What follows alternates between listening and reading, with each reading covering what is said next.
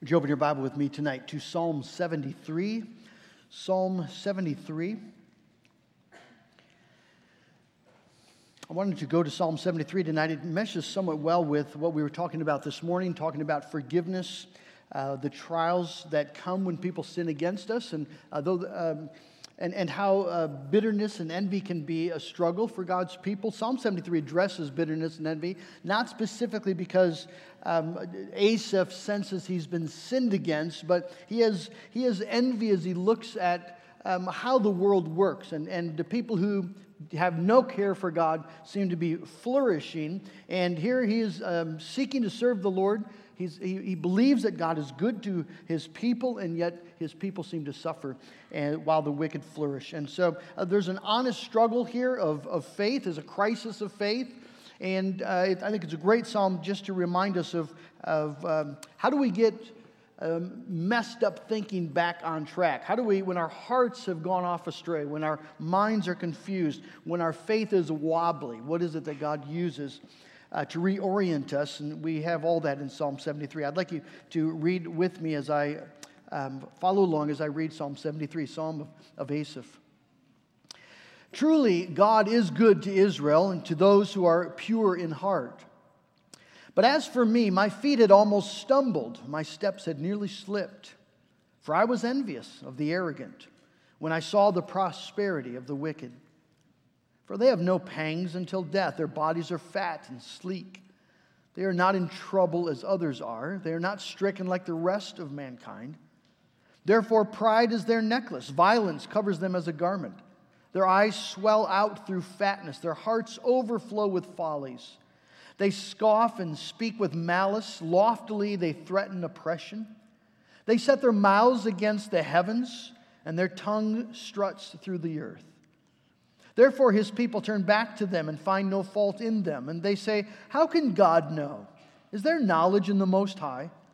Behold, these are the wicked, always at ease. They increase in riches. All in vain have I kept my heart clean and washed my hands in innocence. For all the day long I have been stricken and rebuked every morning. If I had said, I will speak thus, I would have betrayed the generation of your children. But when I thought how to understand this, it seemed to me a wearisome task. And until I went into the sanctuary of God, then I discerned their end.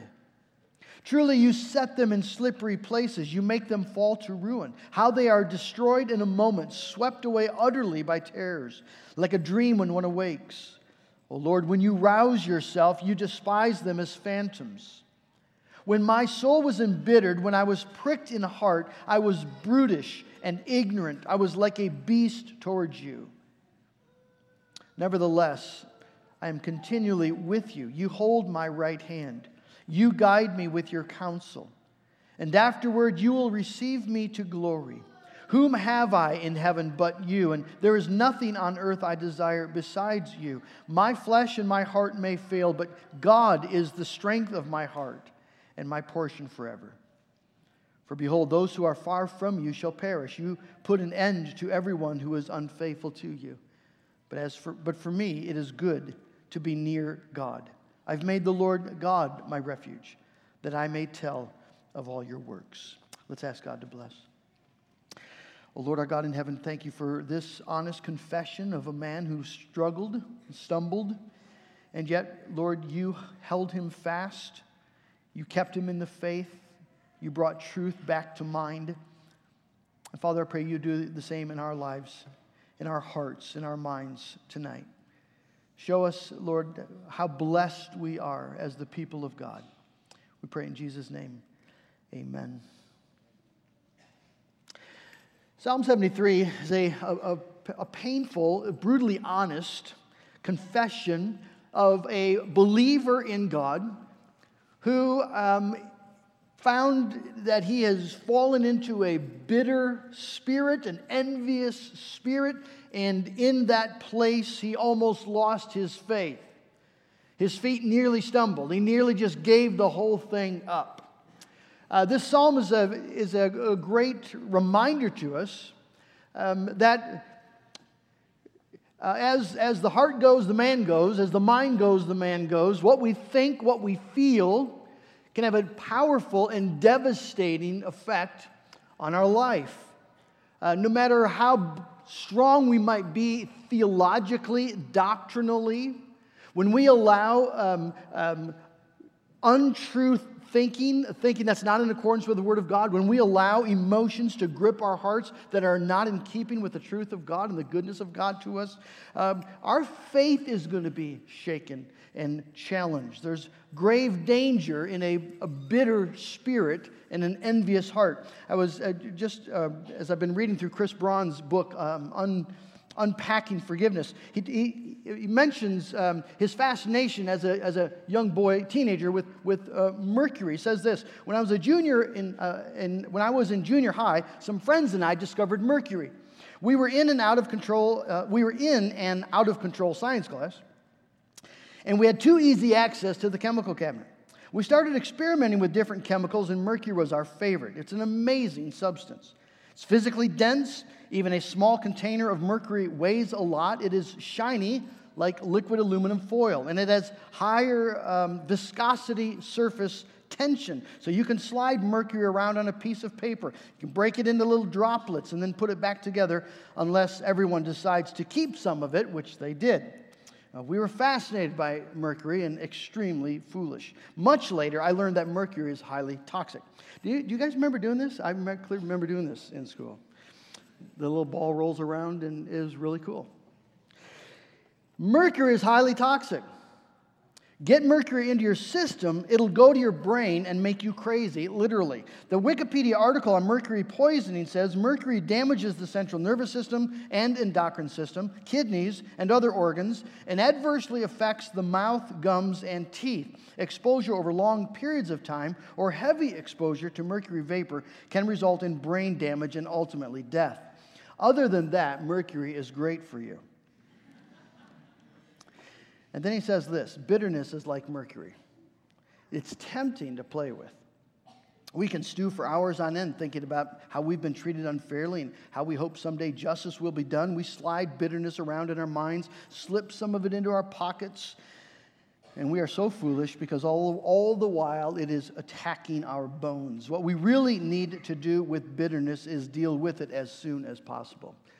Uh, an envious, bitter spirit is a, is a dangerous thing to play with. And, and here in Psalm 73, we see someone who's been caught in an envious, bitter spirit. It, it does not make sense to him the way things are going. It doesn't seem right to him, and he almost loses his faith. And so let's look together at the complaint and then how um, his, his vision is corrected. The complaint, verses 1 through 12.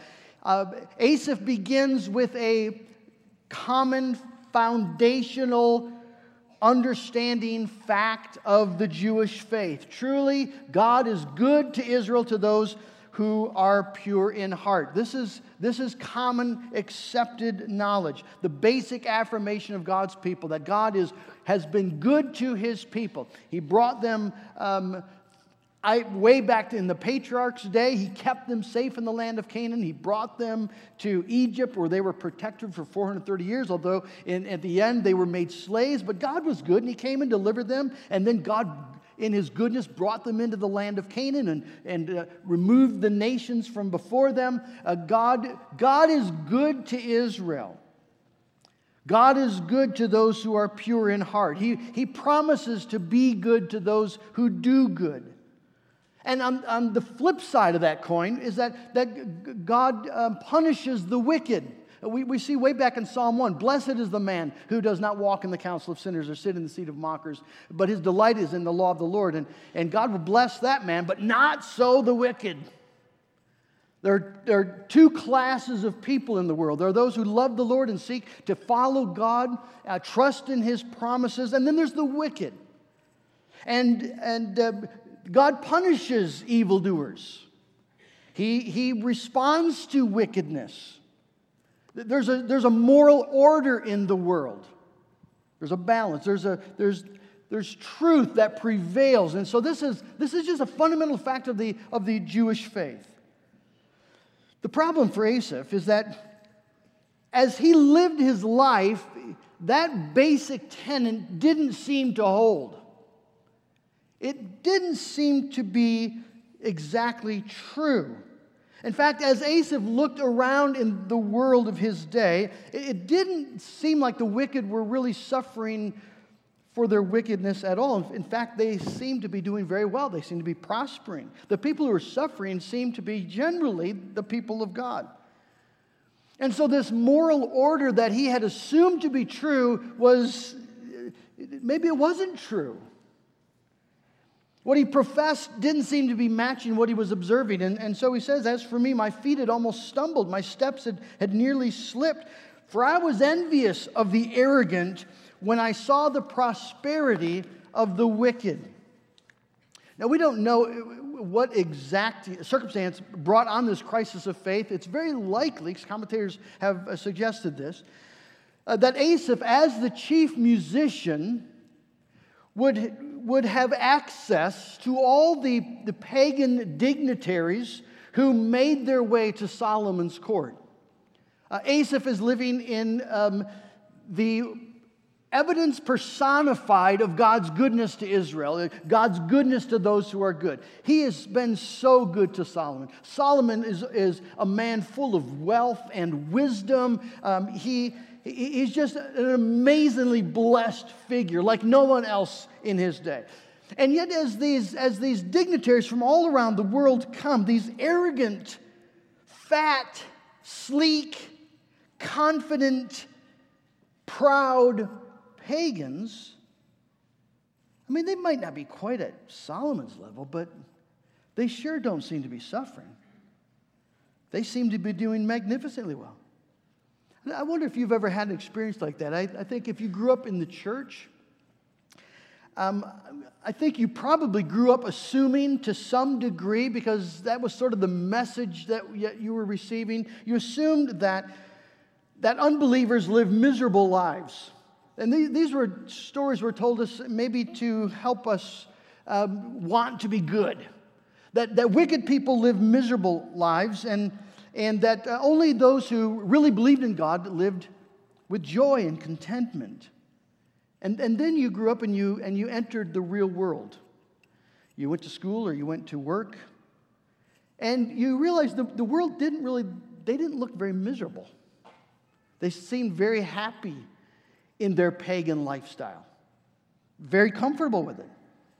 If anyone seemed sort of burdened by guilt and misgivings, it didn't seem to be the pagans, it, it, it seemed to be much more true about Christians.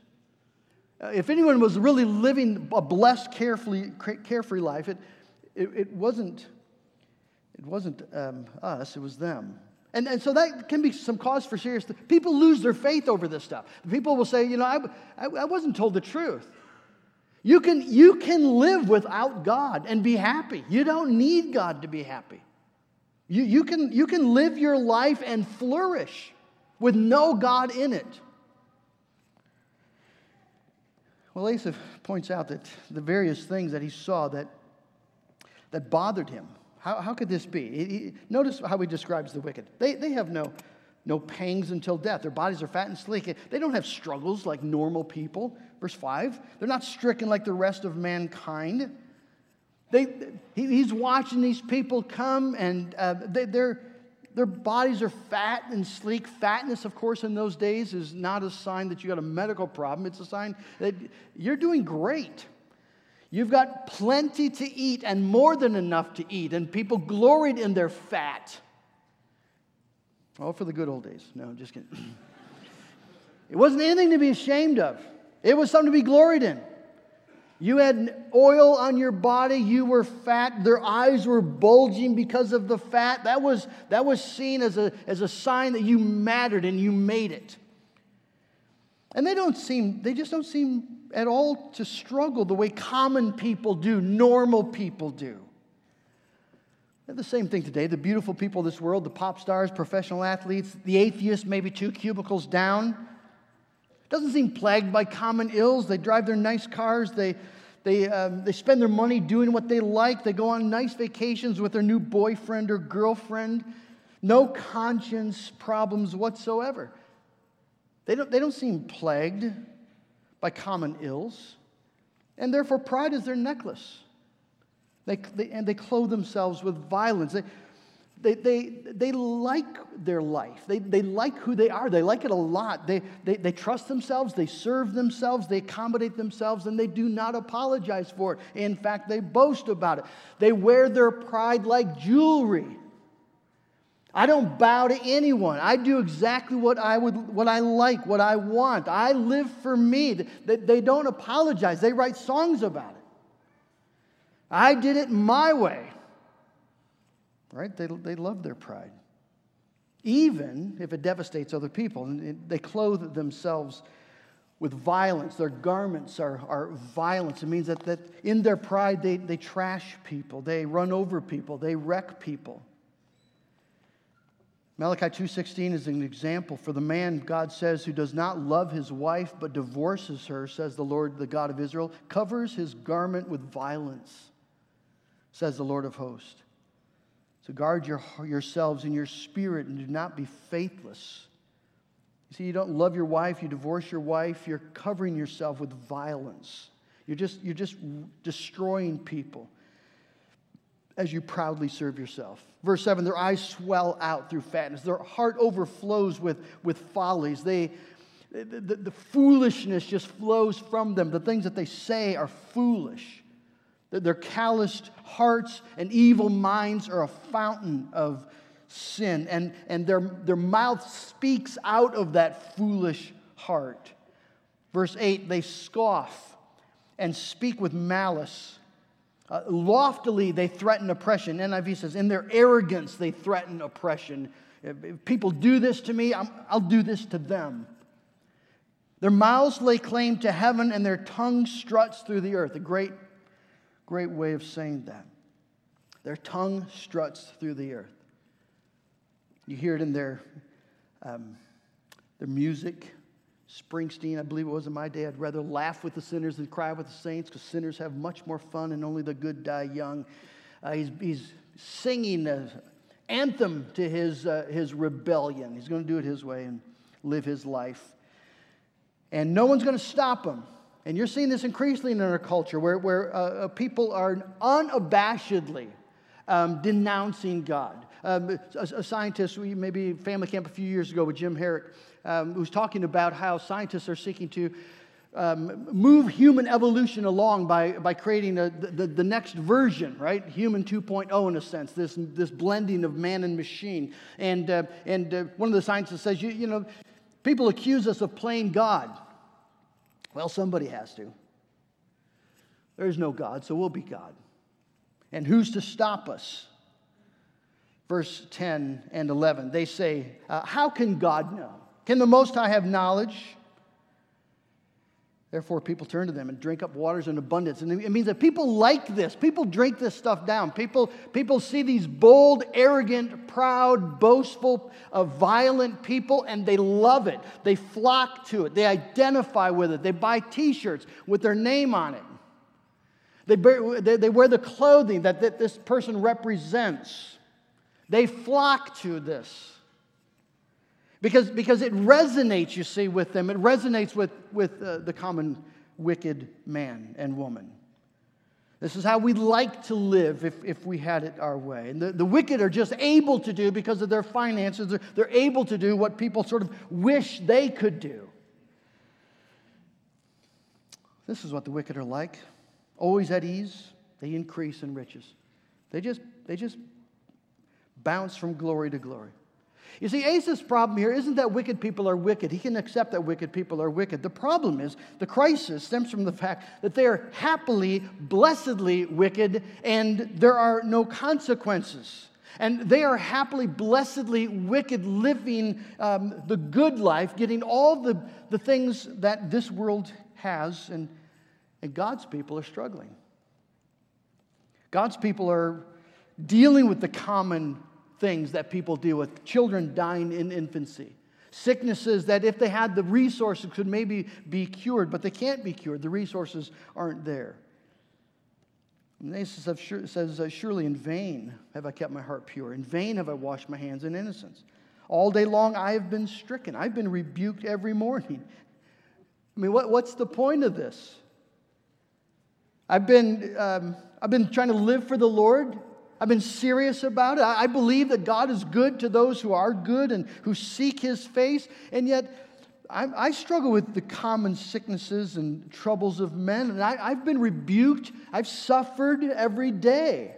My conscience rebukes me. The, the, the law rebukes me. The world laughs at me. I, I don't think it, you have to stretch a great deal to experience his anguish. If you have any sense of how God's people actually live in the world and the oppression and the suffering that God's people um, deal with every single day, at the hands so often of wicked people, I think you start to sense how does, how does this make sense? I was just seeing an article this past week of um, some Nigerian girls who'd been captured by Boko Haram. And uh, now they had just been returned to their families. And um, the families were weeping and hugging these girls, and, and they were dancing. And, and I just found a thought in my heart yeah, but, you know, that's nice they got rescued. But why did they have to get captured? Why would, why would God let his precious daughters be captured and, and unspeakable things done to them in the first place? How, how, does that, how does that work if God is good to Israel? We have, we have brothers and sisters around the world who are tormented and targeted by, by those who hate God. There are Christians in countries all over the world who are watching children suffer, children die for lack of food and clothing. While godless leaders and politicians and military leaders or whatever are fat, sleek, warm. This is real suffering.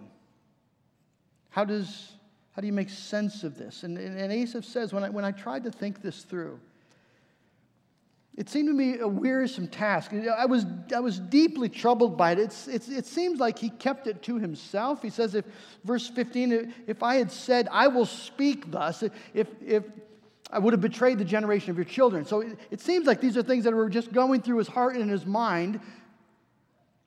If he had actually spoken it, if, he, if he'd gotten up and said, Listen, people, it's a, it's, a, it's a hoax. We've been lied to. It doesn't work. All this trying to do good and be good, and this idea that God is good to those who are, who, who are good, good to Israel, it's just not true. I've seen the truth. If I'd have said this, I would have betrayed a generation of God's children. Asaph is in a position of leadership. He would have betrayed them because he would have been speaking a lie. But it's difficult. When I tried to understand it, it seemed it just was deeply troubling until I went into the sanctuary of God. And then I discerned their end. There's something about um, worship that brings clarity. I hope you experience that Sunday after Sunday. I always look forward uh, to a Sunday just being in the, in the presence of God with His people and opening the scriptures together and singing songs of praise to God again together, remembering the gospel again.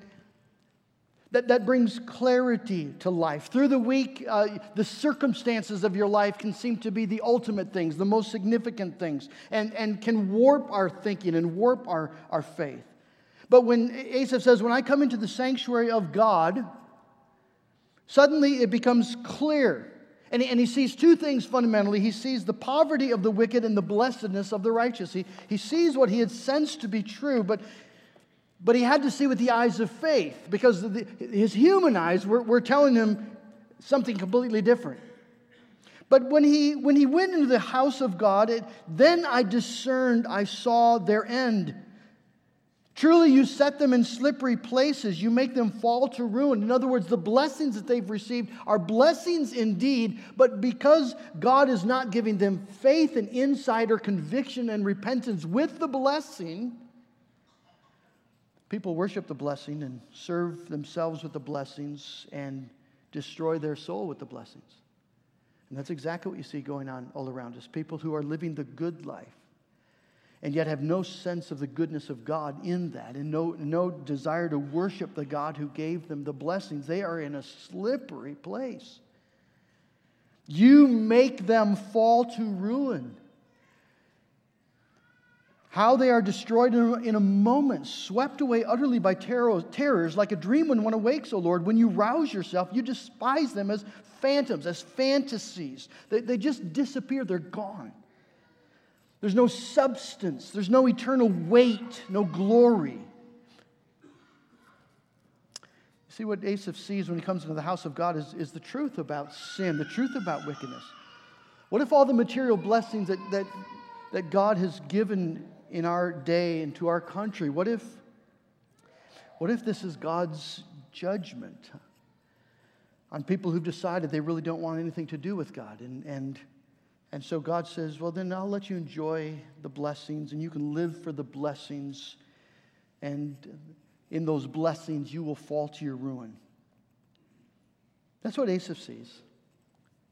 One day, he realizes that uh, this life of evil and ease, this, this godless life, is just going to be done.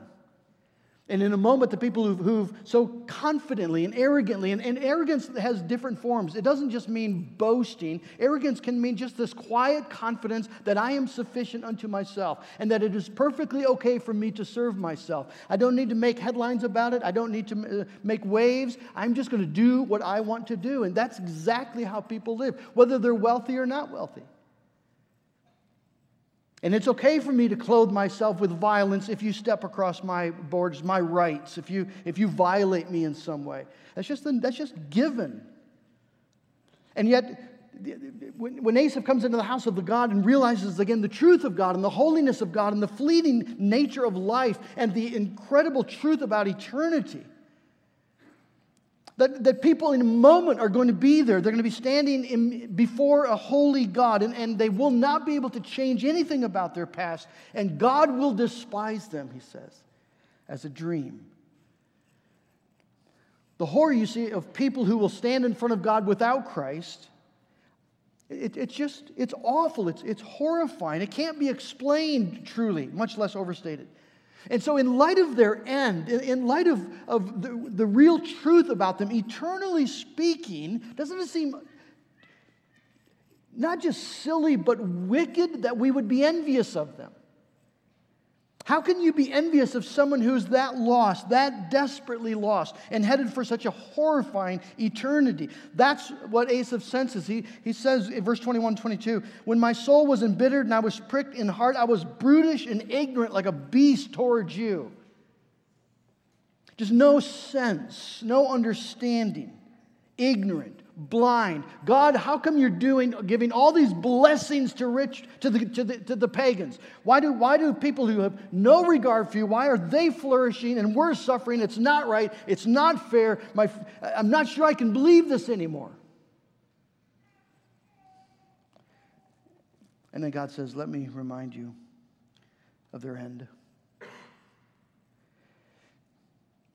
How awful it'll be. Do you realize when we see the glory of Christ and and the new heaven and the new earth lay there open before us. You realize how you feel brutish and ignorant for all the times you envied people their new car, their nicer home, their trophy bride, their easy life, and the hell that came right after it. How foolish, how just utterly, absolutely foolish. How rich you were, how rich I was, how blessed we were. Because we had this one thing, and that's what he sees here, verse 23 and following. Nevertheless, I am continually with you. You hold my right hand. You guide me with your counsel, and afterward you will receive me to glory. That is such a treasure of, of, of words there. You hold my right hand. Dear Asaph is saying, I was brutish and ignorant. I was, I was as stupid as an animal. And yet you kept me. You didn't let me go. I, I, could have wandered off. I could have said, forget this whole thing. I'm going to just go be like them. And yet, you, God, you held my right hand. You wouldn't let me fall. You wouldn't let me go. Even when I was brutish and ignorant, when I was, when I was this close to charging you, God, with, uh, with being unfaithful and unworthy of my devotion and worship and praise, you, God, were holding on to me. Though Asaph had left God in his heart, God had not left Asaph. You guide me with your counsel.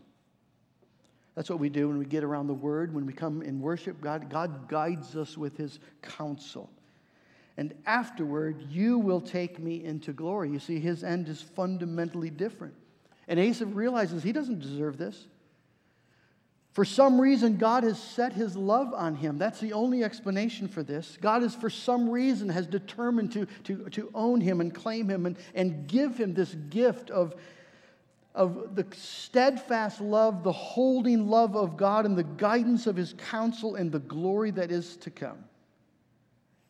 Can you see how that melts his heart? How that, how that just removes the stupidity?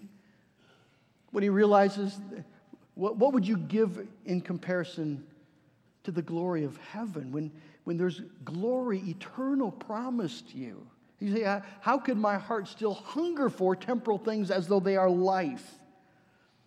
Oh, friends, isn't it true, though, that we get tempted?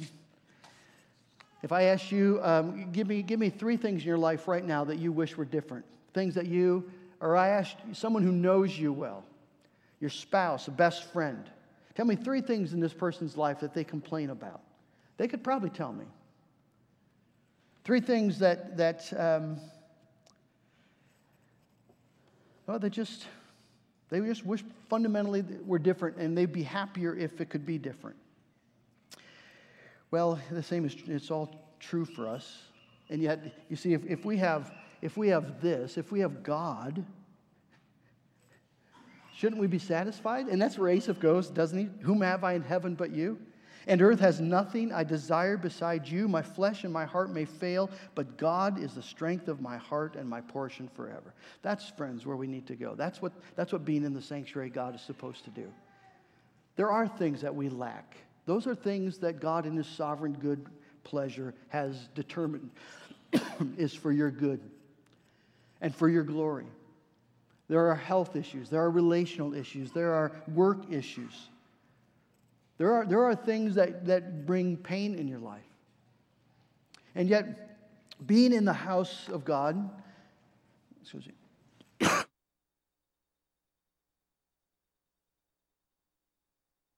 to bring us to this place where we, where, where we recognize if we have if we have God in Jesus Christ freely given to us, if, if we have God, how could we ultimately desire anything else? Shouldn't, shouldn't we be able to say, Lord, my flesh and my heart may fail, and it will, but God is the strength of my heart, and God is my portion forever. What a wonderful, blessed thing to be able to say. See, friends, and that will, that will cure the coveting. That will cure the envy. It'll cure the bitterness. Because now, when you look at the world, there will not be this, this sense of, uh, I wish I had what they had. There'll, there'll be pity, genuine pity. If they don't know Jesus Christ, all the, all the toys, all the pleasures, whatever God, good gifts God has given to them, there's going to be a pity. They don't, they don't have the giver, they don't have the creator, the maker, they don't have Jesus. They need Jesus. You see, friends, God is good to Israel. He's more good than Asaph ever could have realized. God, in his goodness, gives us himself. God, in His goodness, gives us Jesus Christ as our advocate, as our high priest, as our righteous. God, in His goodness, gives us the Holy Spirit to walk with us and convict us and direct us in truth and, and hold us in the faith. And God, in His goodness, promises that, that we are more than, than conquerors over a persecuting world and that death itself is not going to be able to separate us from His love. And one day there is a new heaven and a new earth. One day we enter into the glory that God has promised to us. And so, friend, let those truths, let that reality, let the weight of that goodness settle on you. Let the weight of that uh, goodness purify you, transform you, change the way you pray, change the things that you wish for. Let it remove all complaining from our mouths. Let it erode every bit of bitterness or envy or covetousness. We have Jesus. You can have this whole world, right? But just give me Jesus. Friend, God has given you Jesus. May he be our treasure. May he be our portion, the strength of our heart, our portion forever. Amen. Oh, God in heaven, thank you for your kindness, your patience. Lord, we have all been like Asaph. We've coveted what the world has, or maybe even what another Christian has, but we've coveted it as though it were life. We've desperately wanted something or things and wondered why you have kept it from us while you've given it to someone else. And in our heart, we were brutish and ignorant like an animal, like a beast. Father, we thank you that you've held us fast. I thank you, Lord, that in the sanctuary of God, you show us how, how blessed we are. That we have God, the living God, as our portion. And Father, if, if we have you, if we have you through Jesus Christ and by your Holy Spirit, if we have you as our portion, how could we complain? How could we covet someone who does not? So forgive us our sin, forgive us our ignorance. I pray, O oh Lord, that you would drive this truth home to our heart, that it would change the way we think, the way we feel, the way we live. That we'd be people who walk in this world of passing things with the confidence that we are securely held by an eternal God and will never lose the eternal blessings that are ours in Christ. Lord, be merciful to us. We are weak people, we are fickle people.